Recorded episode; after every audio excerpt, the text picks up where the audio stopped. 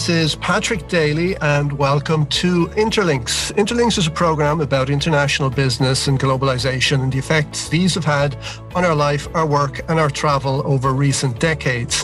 Today on Interlinks, we're going to repeat the format that we initiated last month of taking a deeper dive into the world of the supply chain with a group of international experts, all colleagues of mine from the Supply Chain Special Interest Group at the Society for the Advancement of Consulting. We're going to hear a lot about supply chains in 2021, not least because they will be swinging into action around the world in the rollout of the various COVID vaccines that are being approved. And on top of that, they're an essential concern of the sustainability agenda of international international businesses as they, their customers, and their investors become ever more sensitive to the environmental impacts of their activities. Supply chains will also be heavily impacted here in northwestern Europe, in the countries that trade most with the UK, such as France, Belgium, Netherlands, Denmark, uh, and Ireland, and of course the UK itself, when the UK Brexit transition period uh, ends at the end of this month, whether or not there is uh, a deal. So, to discuss these issues, I'm delighted to be joined by Antonio Zrilic, Managing Director of the supply chain consultancy Logico in Zagreb, Croatia. Welcome, Antonio. Hi, nice to be here. Thanks, Antonio. Uh, Mark Wolf, CEO of Lavafish Advisors, a consultancy specializing in helping businesses address their sustainability ambitions, based in New York City. Welcome, Mark. Thank you, Patrick. It's a pleasure to be here and join all of you. Thank you, Mark. And Lisa Anderson, President of LMA Consulting Group, located in the greater Los Angeles area in California. Welcome, Lisa. All right. Thanks. Glad to be here. Uh, thank you all for being here with us today. And uh, thanks especially to Lisa on the west coast of the US for being here at what I think is 7 a.m. local time as we record today. Is that right? That's correct. Okay, thanks. okay, then, Lisa, if I can start with you. Um, this week, the rollout of the Pfizer BioNTech vaccine kicks off in the US. Uh, it started in the UK last week and the approval by the European Medical Authority here in the EU is, is imminent. And uh, I read recently that the world produces something in the ballpark of three to four billion vaccine doses per year for all illnesses.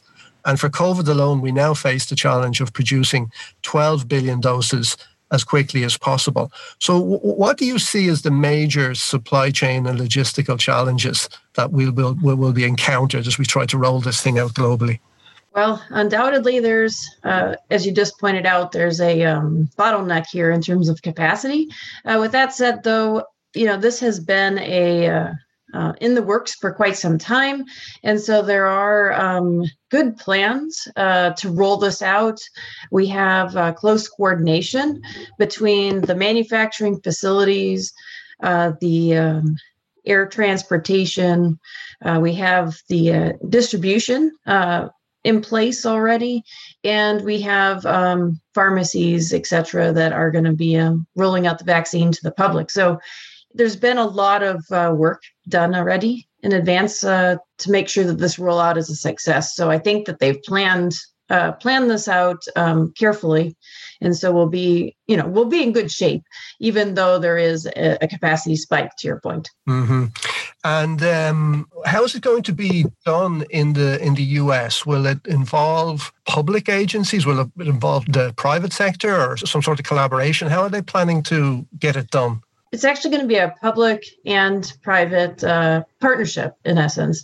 Um, and what i think is really uh, smart about this plan is is that it utilizes people who are expert in their fields already. So for example you know pfizer will uh, produce the vaccine. There's going to be they're taking it straight to the air carriers such as uh, ups fedex dhl and uh, like united airlines and they'll go straight to um, you know where where it's needed since there's you know cold storage requirements um, and uh, for distribution. And the other um, vaccine has different cold storage requirements and it's going to utilize the uh, distribution partner mckesson that's that's already um, involved heavily in the medical um, you know, in this type of uh, rollout.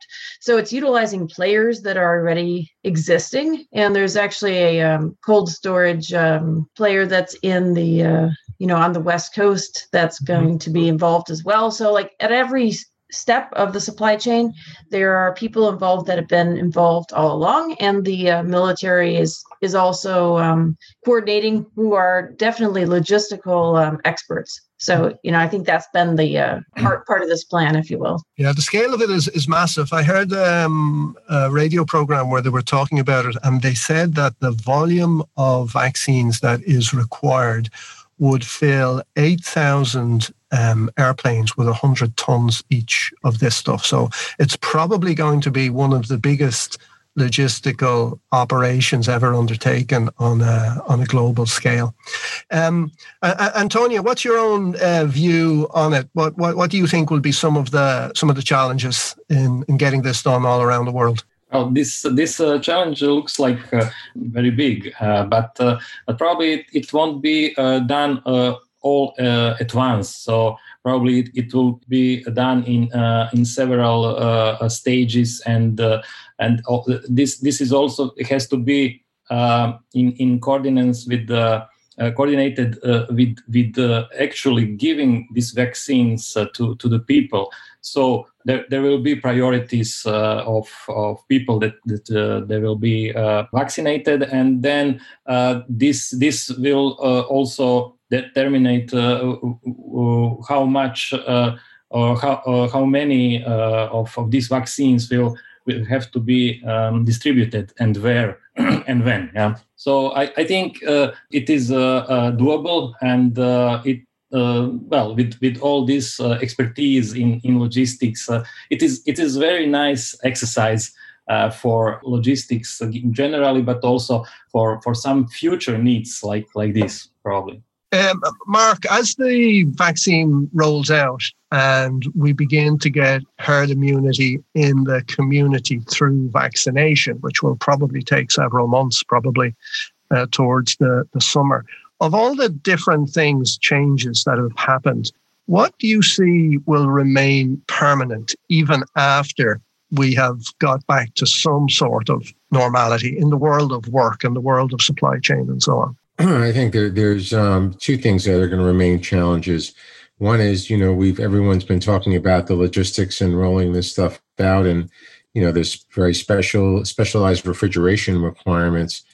All of those things use energy. You know, mm, airplane, yeah. airplanes use or are still flying on fossil fuels right now. So I think that there's still going to be the challenges with um, a warming planet that we have to deal with and one of the other parts I think that's really critical to highlight on the supply chain is that you have a lot of uh, countries that are not as developed as uh, Northern Europe and North America, where um, actually maintaining refrigeration until such time as they can as they can administer the first and then keep records and administer the second dose of the of the vaccine um, are challenges. Just like there's challenges in getting um, uh, medicines that deal with things that have been wiped out. You know, DPT shots. You know, we we take in in developed countries, diphtheria, pertussis, and um, uh, typhus, tetanus. Right. Um, you know, there's still trouble. There, there's still issues with from a supply chain and a and a distribution getting that into countries where those those are are killing thousands of people just for lack of um, a vaccine that we know for pennies a day, pennies a dose you know can uh, can basically keep life keep life going. I think the other thing that's really interesting is that on the commercial side, some companies are starting to use blockchain technology to track source um, ingredient um, ingredients in the supply chain from source from small shareholder farmers in countries that are not the United States and are ending up in products manufactured in the United States. And I think blockchain um, tech has some some applicability to the vaccine because you are looking at right now two vaccine suppliers, but by the end of third quarter, uh, sorry, the end of first quarter, we could well be looking at five, six, seven, eight vaccine suppliers, and all with different requirements for um, safe transport and storage, much less distribution of, of the vaccine. Yeah, I guess the, the question of um, fake vaccines will come into play at some point as well, and maybe blockchain technology can help us to maintain the integrity of the of the supply chain as to what's genuine and what is uh, counterfeit, right? Yeah. Well, and one of one of the concerns that I've been reading about um, and and looking into deeply is the fact that you have a lot of people um, globally who had volunteered to be in these vaccine trials. And because they're double blind studies, they don't know whether they got the vaccine or they didn't. Although some, if it's a married couple, have been able to figure out one spouse got it and the other one didn't. Um, and in a normal in a normal vaccine or or uh, pharmaceutical trial, you know, you have longitudinal data because the people who were originally enrolled in the trial don't know what they got, and you can check in with them one year, three year, five years for efficacy of a vaccine or of, of a new drug. Well, what happens when a lot of those people decided that that they didn't get the vaccine, they got the placebo, and they and they go line up and go get vaccinated? So then you have a, a much smaller pool to understand the long term effects. So it's the supply chain of science I'm, I'm thinking about and, and of subjects within a vaccine trial that has me a little bit more worried than counterfeit vaccines. Okay. Another question for you, Mark, specifically. Uh, it seems that the sustainability agenda is really gaining traction now in a serious way uh, among the leaders of big corporates as well as nation states. And uh, Larry Fink, the CEO of BlackRock Investment Corporation, which I think they have, some something like seven trillion dollars under management. He has said that sustainability is now the top issue for investors. So that's really getting a lot of attention. So, in, in your view, why is he saying this, and why is he doing it now? Well, the truth of the matter is, is over the past decade, there have been a bunch of researchers who have basically proven that companies that are top notch on ESG concerns yield better returns on investment than those who didn't. And 10 years ago, that was not an easy sell or, or a given. And I think what um, Larry Fink is realizing because of the efforts of people like Michael Bloomberg and the financial standards boards is that if companies are not being held accountable for this, then their longer term viability as an entity that can return value to shareholders is um, under under stress and strain.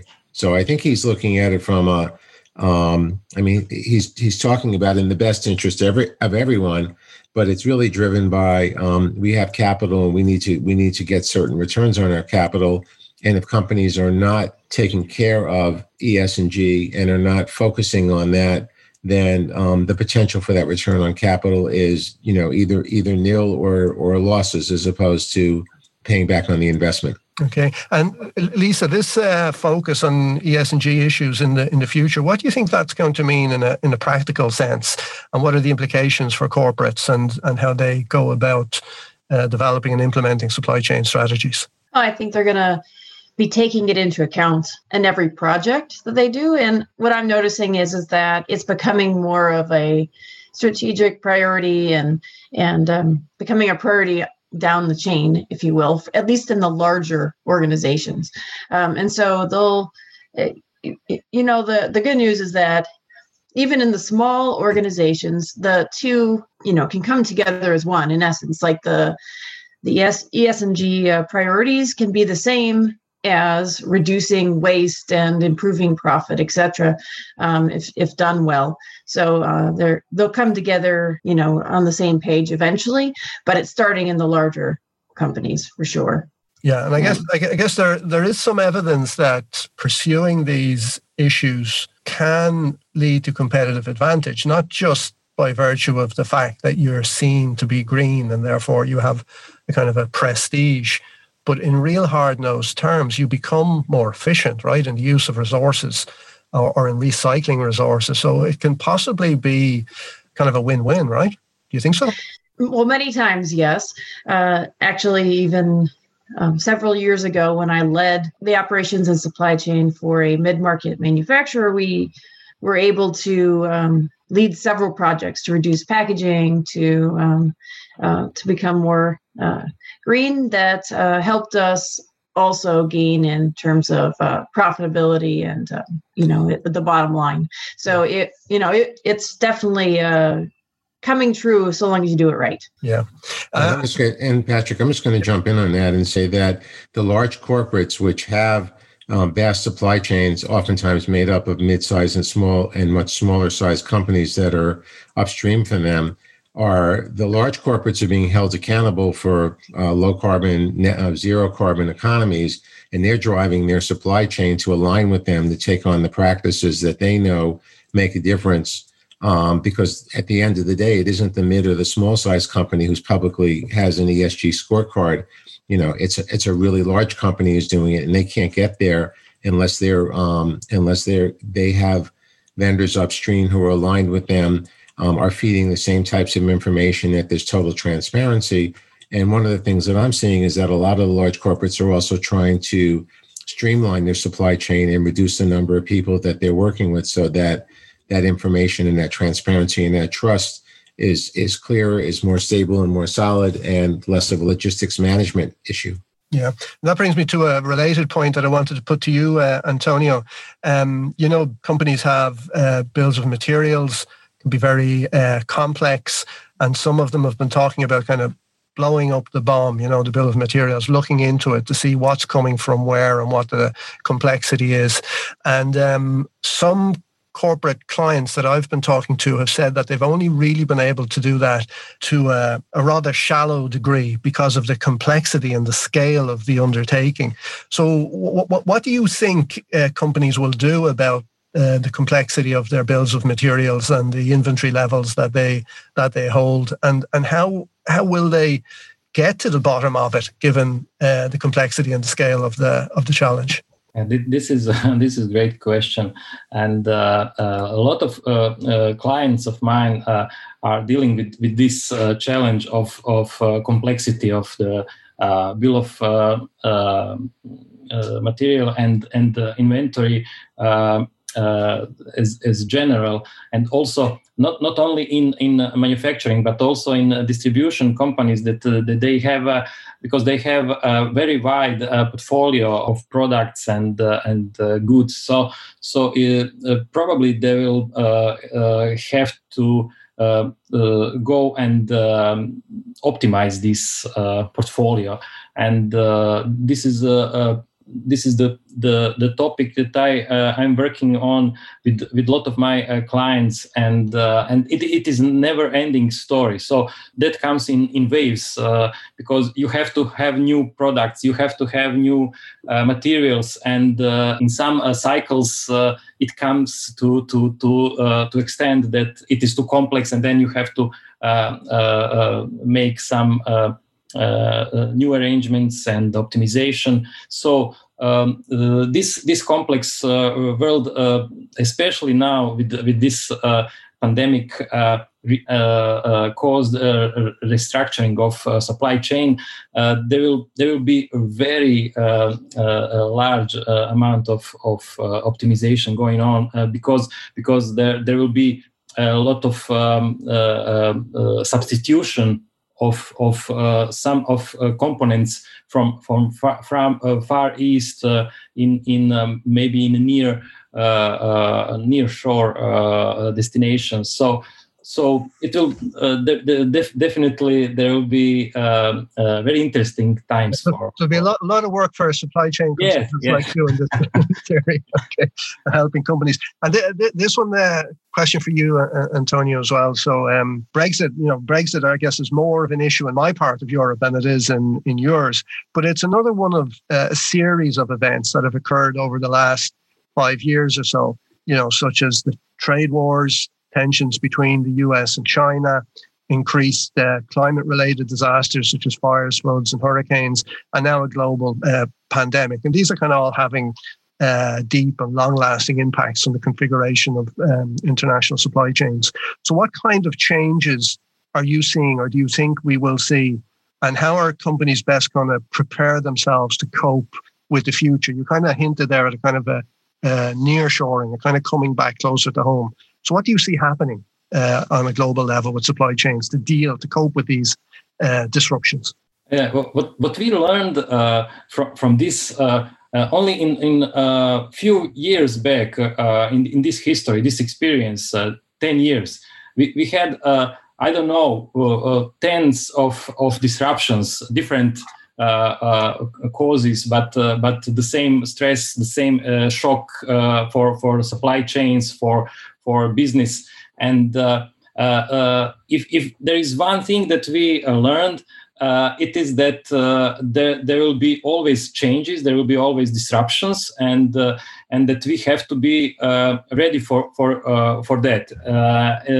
and another thing that we have to change paradigm of of predicting uh, of forecasting, and uh, there there is less and less possible to to predict future on the basis of uh, of the history of of our experience or experience from anybody. So so uh, we have we will have to um, deal with future in uh, some uh, uh some uh, uh, different way than, than we did in past. So we'll have to try to to um, uh, deal with this uh, or, or, to predict some some scenarios uh, and and be prepared for for any any of them. Yeah. So I think this is this is lesson that we learned from from from this. Yeah, it's interesting. So, Lisa, with this ability to predict and forecast basically gone out the window, uh, we see the kind of the the strategic horizon is is shrinking. So, how how do you see in, in practical terms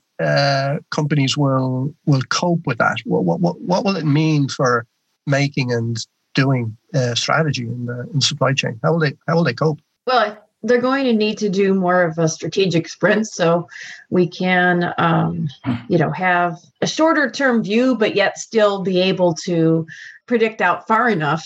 So it's, it's just going to be that tightrope if you will. Uh, with with that said though i am seeing that companies are uh, you know they're they're still able to predict. It's just a it's a challenge that you know you have to do a lot more than just take historical information into account. Uh, so there's a, there's several things you have to do in order to um, put that together. So what what i'm seeing them do is you know look at their demand uh, process and then they're like you said they're having to um, make strategic decisions on the fly and they're also having to set their supply chain up so that they can um, make sure that they're, they're more flexible and agile because things are going to be changing all the time. And so they have to be prepared for that and be resilient. So really it's it's about creating a resilient supply chain that can change with evolving conditions um, it, it's just going to be it's going to require more skills really it's the bottom line to make to make all that happen successfully. It almost becomes a constant thing doesn't it? That it's all it's happening more frequently that you know you know it's not about doing strategy once a year or doing it once every five years. It's something you're going to have to be doing all the time and revising all the time isn't it yeah, and actually, you know, there's the sales, inventory, operations planning process, uh, which which uh, we do with clients all the time. I'm seeing it become more and more popular, uh, even you know, with large companies as well as small, because it's one way to keep all those pieces uh, in sync on a monthly basis. Although you're predicting out, you know, could be. Yeah a year to several years. Yeah, Mark, uh, uh, Lisa touched there on on resilience. Um, how do you see the dilemma or the tension between resilience on the one hand that companies will need to create now to deal with this kind of volatility, and then this kind of um, requirement and almost an addiction that we have to efficiency? Um, so, are those two things compatible, or are companies going to struggle to um, to balance those two factors? Well, I I think um, the companies who are leading who are leading on this are finding ways to balance it because you've had for more than a decade um, carbon disclosure, water disclosure, you know, um, forestry stewardship. So you know, corporations are actually looking at how do they use forests to manufacture paper and paperboard in a way where there'll still be more forests to be able to manufacture paper and paperboard in the future or you know are there ways to be more efficient in using water um, so that they're putting less stress on what is is fast becoming a very scarce resource for sustaining human life as well as sustaining manufacturing and distribution operations. Um, there are also large companies who have you know made made some greenwash type claims about they're paying attention to this but really haven't started on the journey and uh, are going to have to play catch up when they get hit with a catastrophic event or when um, they start losing uh, significant amounts of market share. Okay. Um, what I might do just to, as we come towards the end, maybe just ask we each one of you to, um, you know, give me a, a, um, a, few comments in in general on just your your your view of the future. You know, maybe just 30, 40 seconds as we as we as we roll up. So I'll, maybe I'll start with uh, Antonio. Okay, I, I will um, uh, go with, with this uh, question, last question. Um, uh, resilience and uh, and efficiency uh, or efficacy. So so it's uh, actually this is the, the main question because as Elisa said, the supply chains will will have to be more flexible and uh, this actually doesn't go uh, together with with uh, with efficiency. So so um, uh, there will be some uh, uh, new new costs in in this in this supply chain new new supply chain infrastructure and, and restructuring. And the the main question is will consumers end consumers be Uh, ready to pay for, for this. And uh, of course, I, I agree that uh, the le- leading corporations are um, the one that that uh, managed to to uh, incorporate or or use the both things and resilience and and effic- efficiency. So so I think this this is the the main question in, in the future. This balance between resilience, uh, this uh, uh, fle- flexibility, and and e- efficiency. Okay, thanks, Antonio. Lisa, final comment from you? Absolutely. So, agreed with Antonio that uh, we, we need to find a way to be successful with uh, being resilient and responsive. I think that responsiveness and the customer, uh, the customer is has been gaining in importance uh, for many years with the Amazon effect, but it's really shown through in terms of, uh, you know, with this uh, pandemic as to how limited we are in being responsive when our supply chain uh, is lengthy and far away, et cetera. So, how do we become both resilient and resilient and responsive? And how are we going to take into account changing customer requirements and changing customer behaviors uh, because that's um, absolutely um, increasing during this pandemic. So, in order to do all that successfully, we we have to uh, we have to just uh, be better and um, utilize some of these uh, strategies we've been talking about today. Great. And uh, Mark, final comment? Well, when I look at what the focus of our conversation has been with the vaccine rollout and supply chain, um, there's two things. One is is we're in a period of of tremendous dislocation.